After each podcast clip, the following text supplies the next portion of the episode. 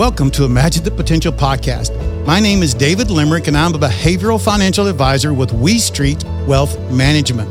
So, what is a behavioral financial advisor? A behavioral financial advisor is simply someone who helps you manage your emotions and your values around your money. Your financial story is yours to write. Imagine your potential if you had the tools to write and create it. No matter what chapter you're in, we want to provide you with the tools you need to write your financial story.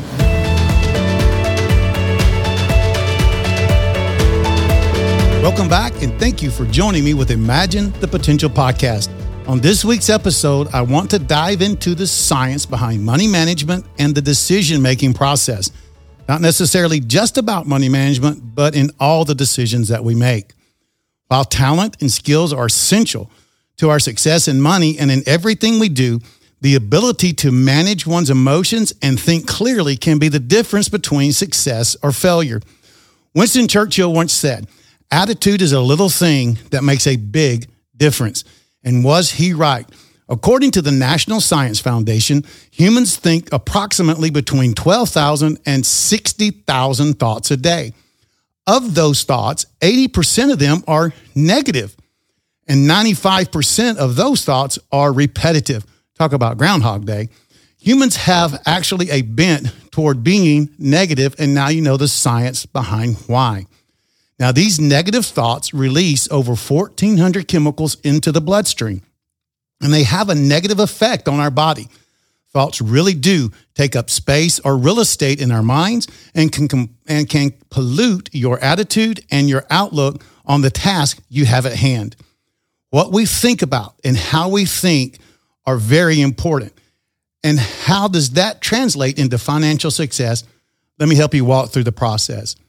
Now, you really can't put a number behind financial success or how to pursue it, but Forbes did write an article about how short term financial decisions can have long term effects on our finances. So, one of the top indicators of financial success is the decision making process and managing our behaviors.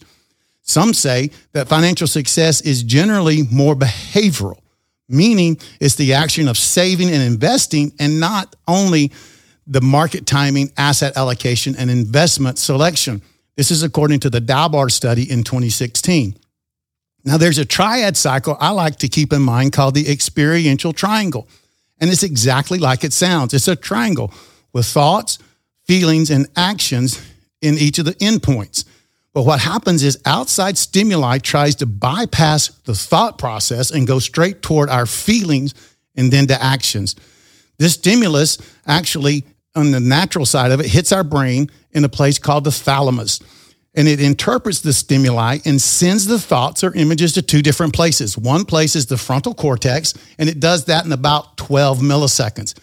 Another place it sends it to is to your liver, which actually sends it there in 1.2 milliseconds. So you can actually see that sometimes you may react before you think.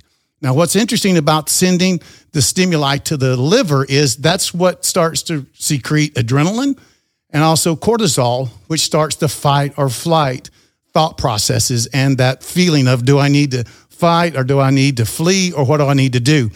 So if we don't slow our actions, our frontal, our frontal cortex will not have time to catch up and make the most logical decision. Remember growing up, they used to say the idea of count to 10 before you say something? Well, that is actually a true statement. If we don't slow our actions, we can make an emotional decision. And generally speaking, emotional decisions are very difficult to change, and we can't get it changed with logic. So, what I want to talk to us about is making sure that we understand the process of making a decision managing our emotions, and then having behavior. So, next week, we're going to talk about the alignment model to help us square our values, our goals, and our behaviors. So, imagine the potential that you can have as you learn to manage the decision making process. Thank you for joining me for Imagine the Potential podcast. The opinions voiced in this show's podcast are for general information only and are not intended to provide specific advice or recommendations for any individual. To determine which strategies or investments may be suitable for you, consult the appropriate qualified professional prior to making a decision.